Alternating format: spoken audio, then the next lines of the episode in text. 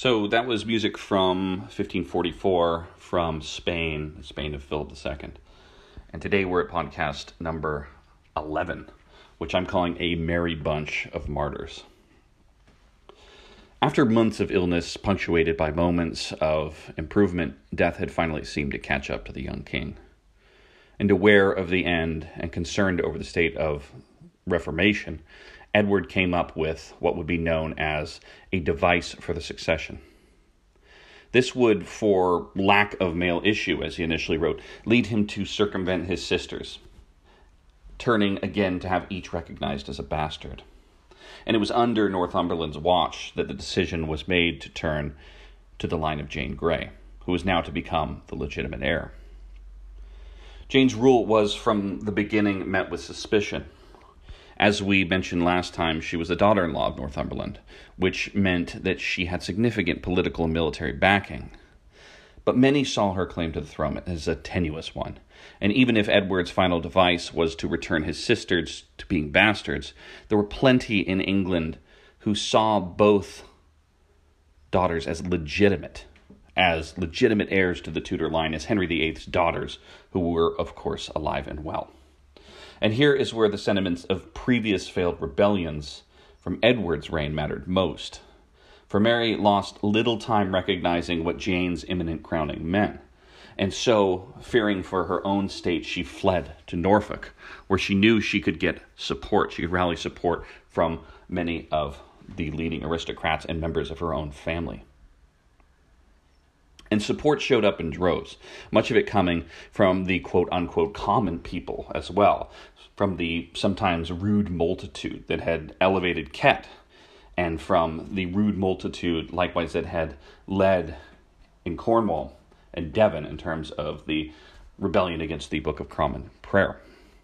This was thus a manifestation of many of the concerns that had been in place, the support for Mary, of opposition to Northumberland who had grown too powerful, too overmighty as a subject, and indeed to the Northumberland who had tried to send off and ultimately did succeed in having Seymour executed. And Seymour, who was, of course, a one time champion of the common people during the crisis over enclosure. It was Northumberland who had ultimately sent him to the chopping block, and this was remembered when it came time to support Mary. And then there was still the matter of Jane of Jane, who was largely seen as an illegitimate replacement, a female replacement for other females with obvious and closer blood rights. She was Jane the impostor, of course, Jane the puppet to Northumberland. But perhaps more than anything, and most obviously, was her religion.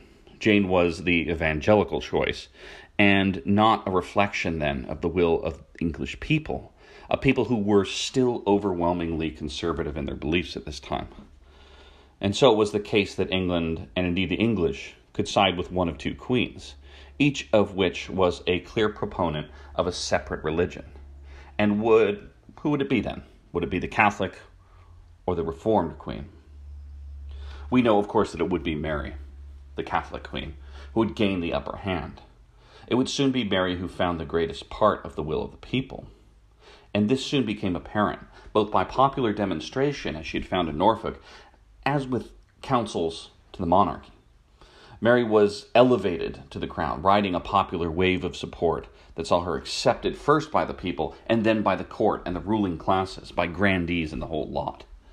And although none could really know this at the time, it, this would have significant consequences for belief, of course, for the state of the Church of England and in time with how worship would unfold, how the liturgy would look.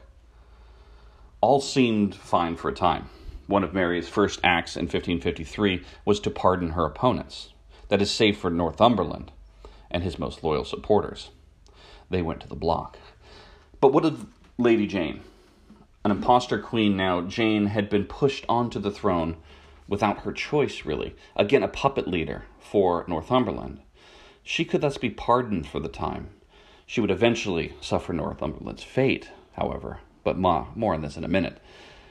Now crowned and the head of the church she wished to see return to Rome, Mary sought the best path forward. As she had turned to her cousin, the Holy Roman Emperor, in the past when she tried to flee by ship to the continent when it became clear that her younger brother hoped to continue with his reforms. Mary would again turn to the Holy Roman Emperor when she was crowned queen. And Charles V was, of course, at this point her cousin. And as her cousin, he had what he saw as a great idea for her.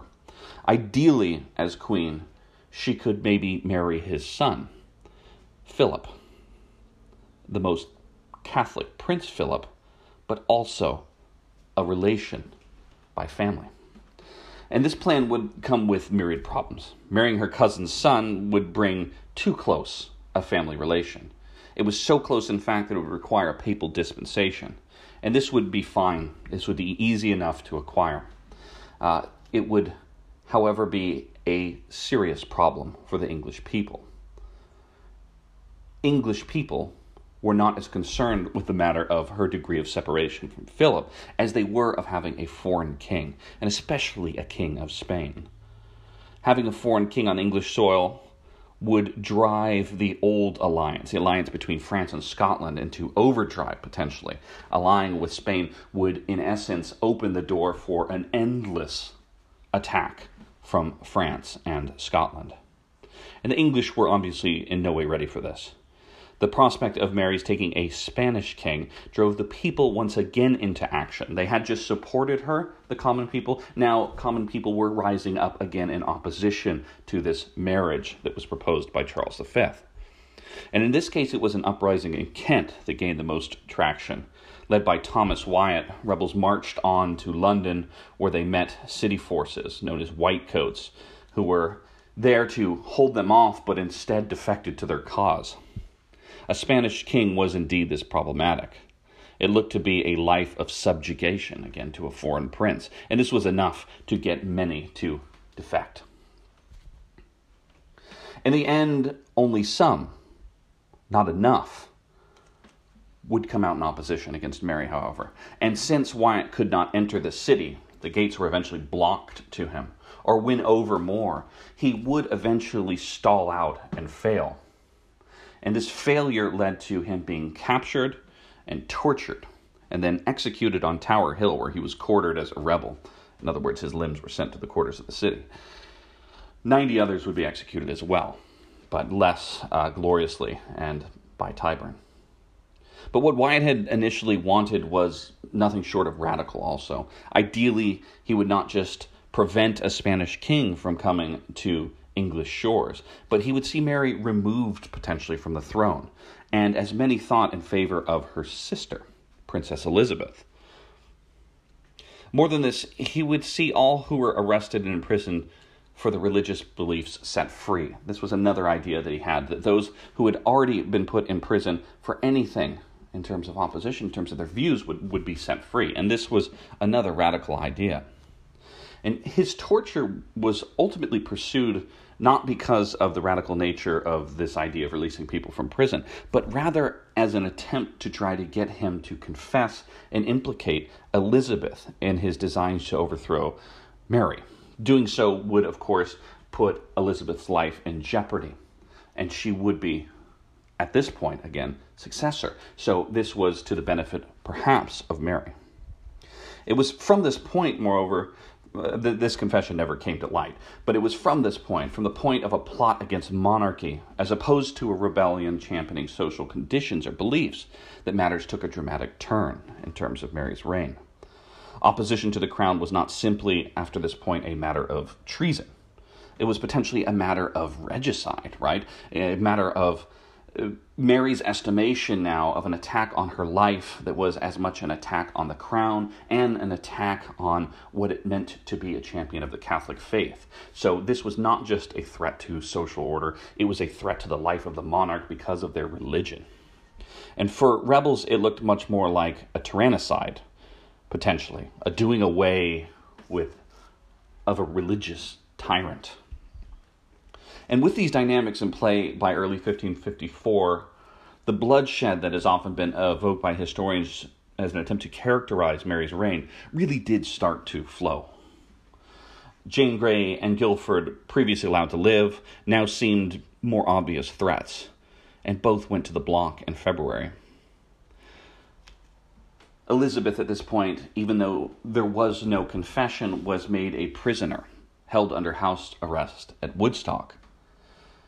And so in July of 1554, Mary and Philip of Spain were, in fact, wed. And with him, Philip brought a Spanish retinue. In two years, he would inherit the crowns of Aragon and Castile, along with claims to the Americas.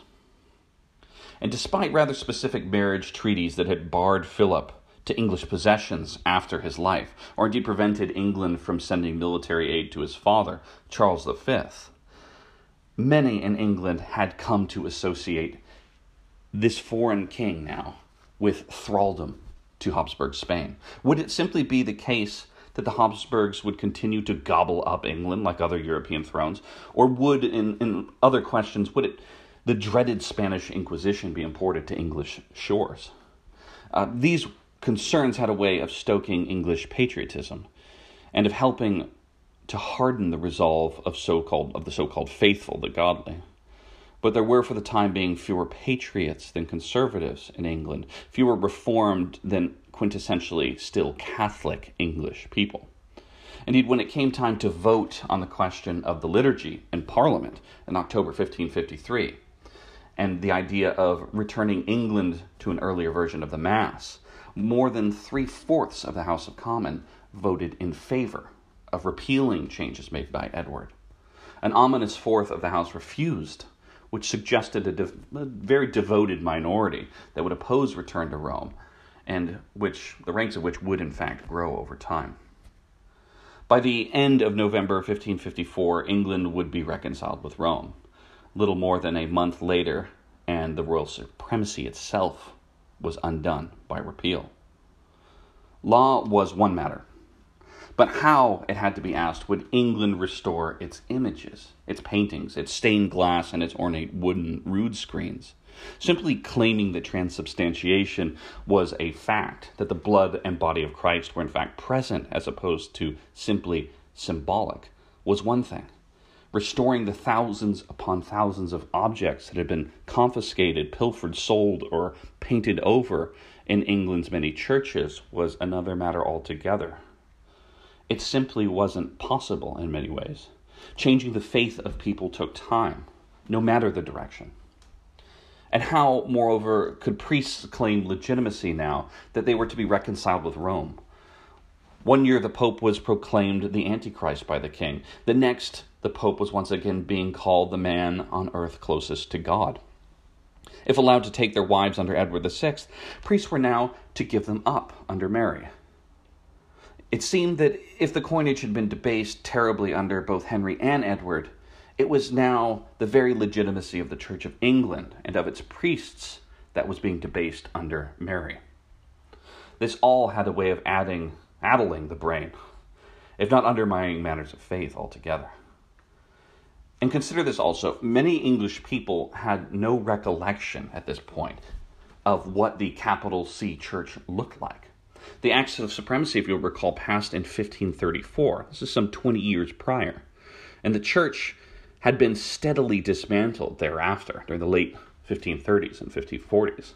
So many had grown up so that they could only remember the church as it was in process of reforming. So it seemed to many that the only consistency in the church was change itself.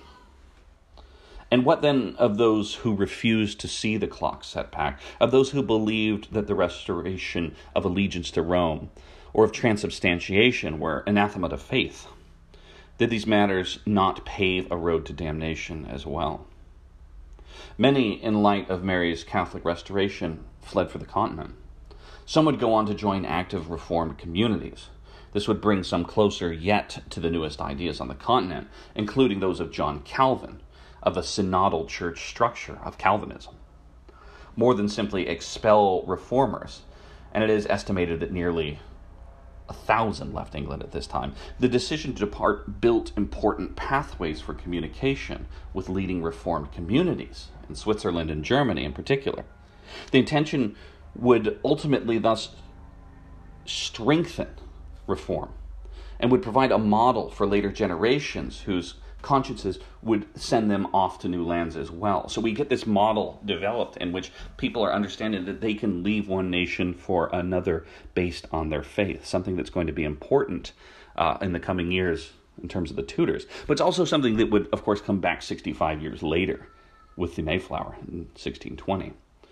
And just as Edward's reforms may have driven Catholics to private worship, the Marian reforms also drove England's godly underground making their religious faiths, the religions and their faiths, secret. It was for them to hear the word behind closed doors now, as priests years earlier could hold private Latin masses.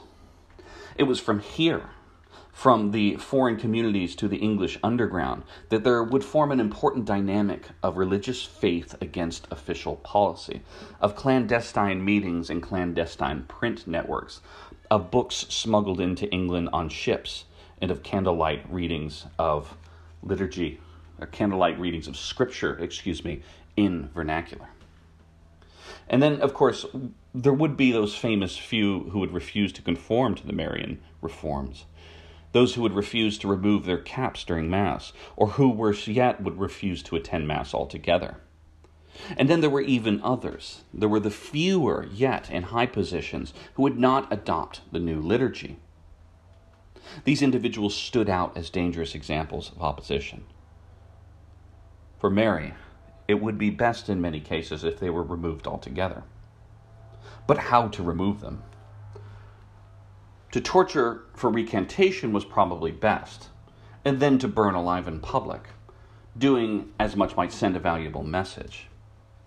And audiences, when it came time for this, would attend, arriving to see their church protected, as some saw it, or to witness the martyrdom of those they championed for their faith. Many burnings took place at this time. At Smithfield, the old market of London, the so called belly of the beast, where hundreds gathered daily to move livestock into the city. It was a popular place for burning martyrs there. Good friends would show up to these events uh, with dry wood, hoping to reach the execution and chuck the wood on the fire to speed up the process. Enemies would bring green boughs to prolong the pain, to throw on the fire to create smoke.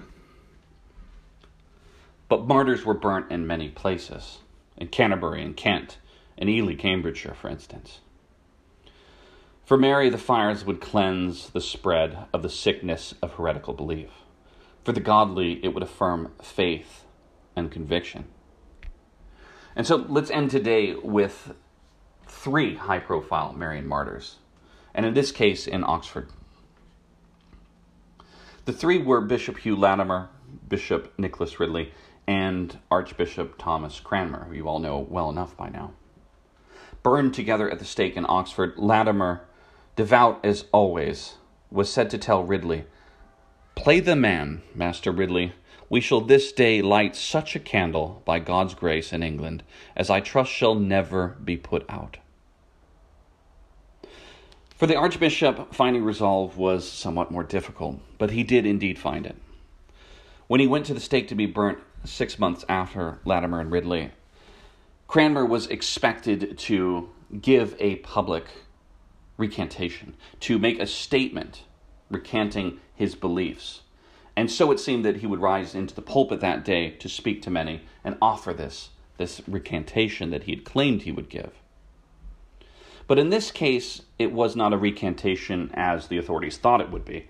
Instead, it was a recantation of his prior recantations.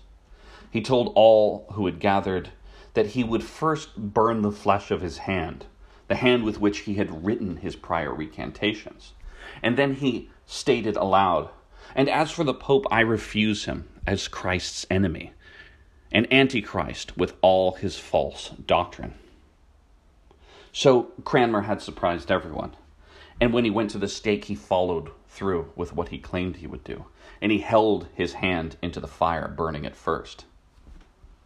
He had then echoed the sentiments of his last real king, Edward, who would also liken the Pope to Antichrist. Thus went three of nearly 300 who would be remembered as Marian martyrs. they would not soon be forgotten for their faith. But more on this, more on the end of Mary's reign, and on England's new queen,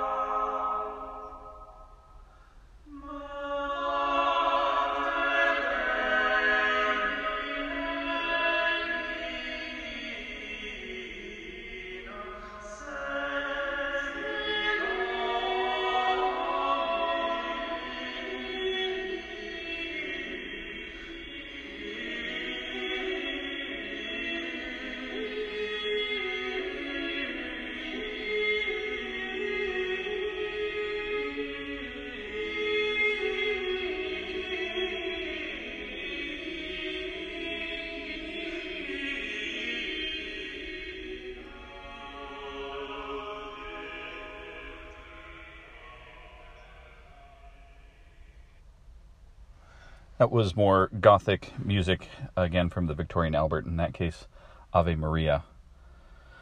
So, two lectures ago, I made mention of some of the ruling institutions of England, of the social order, and how some people lived in late medieval and early Tudor England. Today, we're going to turn to the other side of the equation, to the matter of religion in the early 16th century. And England was a highly religious society and it was, for the time being at least, a Catholic one, a part of the Catholic, which literally meant universal, church. This was then the church, capital C. Rule by the capital C church in many ways mirrored secular rule, rule by the monarch, who was again at times advised by Parliament.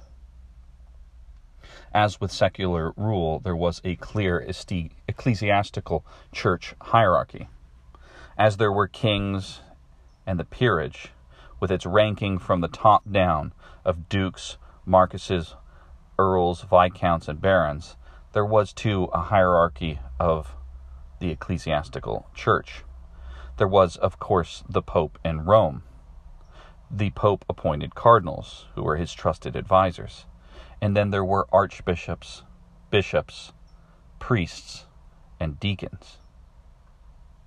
This, as you might hear me say from time to time, and as you doubtless will encounter in readings, was an episcopal church structure, a structure based on the episcopacy, which is a Latin term borrowed from the Greek episkopos, which means overseers. Bishops were the main points of contact, the overseers of allocated church jurisdictions, set amounts of land. The areas that bishops oversaw were known as dioceses, and there were 42 dioceses in England, which meant that the episcopacy had 42 bishops.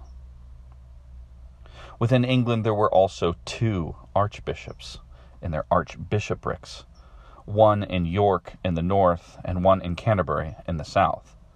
The Archbishop of York was second to the Archbishop of Canterbury. The Archbishop of Canterbury was thus the leader of the Church of England, the top bishop of the realm. The title and appointment of the Archbishop of Canterbury, as we shall see, would become an important matter under Henry VIII. The entirety of the Church that engaged with the laity, lay people or non church members, were known as secular clergy. And again, as we noted before, a number of bishops sat in the House of Lords when Parliament was called to session, a matter that we'll come back to over the weeks that are to come. Most English people would have little contact with bishops, archbishops, and cardinals. Most would instead engage with members of the secular clergy who administered to the laity, to the priests and deacons in particular, who administered church ceremony, tended to parishioners, and members of church. Adding to this was another side of the equation. Regular orders, regular orders from Latin regula or rule, were individuals separate from the Catholic capital C church who had dedicated their lives and sworn, in many cases, oaths, oaths to live by a rule. Regulars living by rules were often removed from society. There's a simple mnemonic device that might help you to remember. Regulars were removed, thus are for removed. Whereas seculars were engaged with society, thus S for society, seculars. R for removed for regulars, and S for society for secular. Orders resided with their regulars in monasteries and abbeys, and there were many orders. Benedictine, the largest order, was to become or was home to monks who had followed the rule of Saint Benedict since the 6th century. There were then Cistercians who followed Saint Bernard of Clairvaux. There were Augustinians and there were Trinitarians. Religious orders practiced charity regularly and were essential as places of refuge from life. But again, they did not attend to spiritual matters for the laity. This was the job of secular clergy. As a rule of thumb, regulars lived in observation of the life of Christ. By taking a rule, they agreed that they would imitate Christ in many cases. Some would take vows of silence. Some practiced extreme asceticism. Prayer was frequent, and the imitation of Christ to the better degree ideal. But that's enough of that for now. The English laity enjoyed many holidays, or quite literally, holy days. And indeed, these were crucial to the village life, to the life in general, to the shape of the year in Tudor England. Because Tudor people worked very hard. And it was on holy days that they were obliged to refrain from working. These were days when they would instead be expected to attend Mass, and then often also feast. These holy days were indeed known as feast days also, and there were some 45 days in the calendar year that could be counted on as times for refraining from work and feasting. One could plan on the feast of the circumcision, for instance, on January 1st. Five days later would be the Epiphany. There was the Assumption of the Blessed Virgin on the 15th of August, and All Saints on November 1st.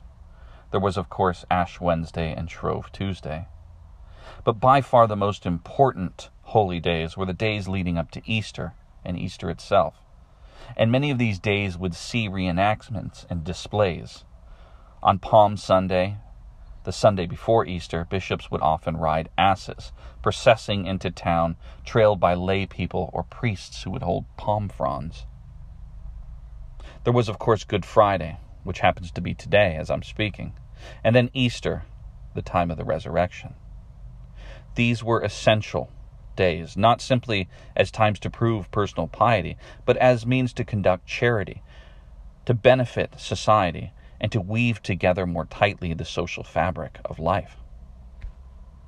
They were days when the people of England, the laity and the clergy, celebrated and imitated events from the Bible when they solidified social ties and practice, in short, their religion.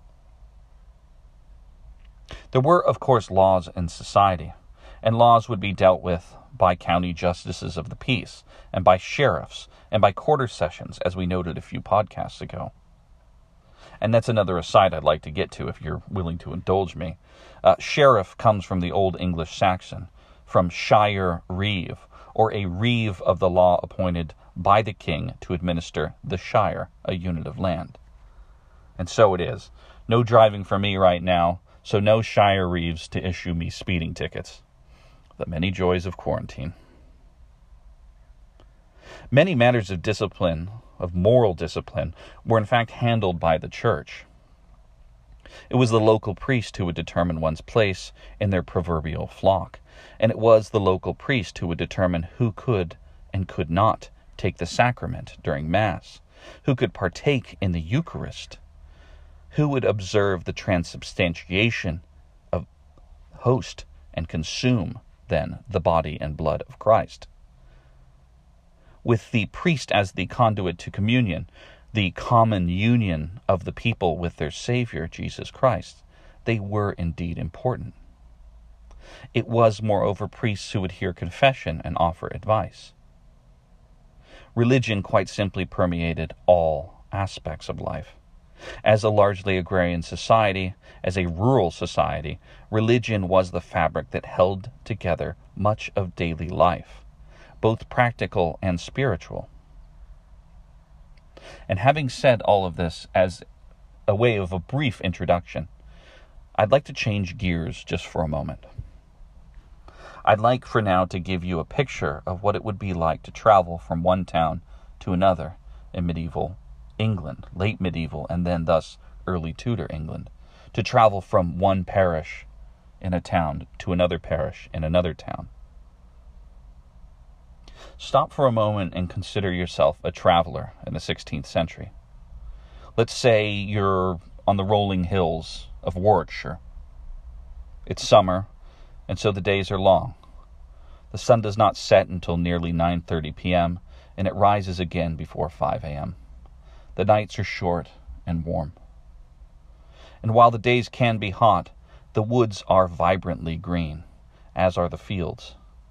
This is due to frequent rains and quickly passing clouds. Wolves still hunt farmers' flocks, and it would be well over a century before the last would be killed. Entering a town in the 16th century would be something very different from what it is now.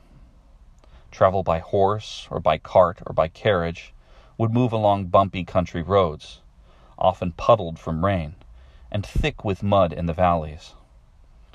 Furrowed fields would pass, lined with English oaks, chestnuts, and ash. Wood pigeons, pheasants, and other birds would be seen. Robins could be heard singing, while magpies would rattle and jackdaws would crawl. but views would extend many miles. Most early modern people stayed within a few miles of the places where they were born, attending the same church, remaining in the same community. But as a traveler passing from one town to another, you would not at first encounter a city's town hall or its simple houses, its lined and cramped streets with wattle and daub structures and timber and frame over white plaster you would most likely, indeed almost certainly, see, instead, a spire from miles off. Sometimes you would hear their bells pealing. The spire, or if an old church maybe towers, would then be affixed with crosses and weather vanes. These are the things you would see first. And as you approached a town, you would next see a smattering of houses lining the road. Or if it was a large town like York or Coventry, a medieval city wall. Still, dominating the skyline as you came nearer would be that spire, reaching closer to the heavens than any other structure, pointing towards God and his angels like a finger. Lichfield's cathedral, with its three spires, to give you a sense of the height that these buildings could reach, was more than 250 feet tall. Salisbury Cathedral was 404 feet tall and the largest in England was St. Peter's in London, the most dramatic example by far of a spire which reached 489 feet. Parish spires might be well under 100 feet tall. Many were more modest. Upon entering a town, dirt roads would give way to cobblestone, and upon reaching a parish church, you might find a number of things they were almost always the best kept structures in town, often made of solid stone and beams. Clean, kept, and massive, and almost always at the very center of town, the heart of a space, the parish would not be the most it would be the most impressive structure around. On an outside wall might be a stone indentation in a half circle or a full circle, templates to measure bread and assure for fair trade and transactions entering the church would reveal much more. It would bring you from one world to another. Illuminated by the bright summer light, the interior would reveal ornate decorations, walls colored in red and green and sometimes yellow stripes, with checkers painted, and in some cases biblical scenes, carved pews and organs. Windows of myriad stained colors would show the cycles of life, of birth to adolescence, of middle age to old age and death. And windows might depict coats of arms and biblical figures the Virgin, Jesus, apostles, saints. Dividing the room in two would be a large wooden carving, a rood screen with yet more ornate figures and images carved. Iconography, an image which would separate the laity from the clergy. The room might also be filled with smoke, with incense, of aromatic woods, of frankincense and myrrh. The language would no longer be English once you got to the other side of the rood screen. What you could hear would instead be Latin, a tongue that only the educated could unravel. And with Latin you may hear of the promise of eternal life, and in communion hoc est corpus meus, this is my body. Candles of beeswax and tallow would burn in alcoves dedicated to saints. Behind the rood screen would sit an altar of stone, an altar modeled on the one used for the sacrificial lamb, an old pagan institution appropriated in ancient times and fixed for the space of communion. Inside the nave would be monuments to the dead, to important county families, in some cases with tombs, with knights, lords, and ladies, with men in armor, or in some cases depictions of decomposing remains, of memento moris, of reminders of death and the transience of life. At the center or entry to the church might be a baptismal font, a font from which we get the ink well and the name for our current system of printing letters, a font. This is where life and indeed death took place. This is where English people came closest to their Christian God. And all of this would soon change. Walls would soon be painted over in white lime. Service would be rendered in native English, and stained glass would be made clear. The altar stone would be replaced with a wooden communion table turned in alignment with the nave, and the rood screen disassembled and in some cases burned. But this would not happen yet, not until Henry VIII's reign and the reigns of his children. And these will be topics for later podcasts.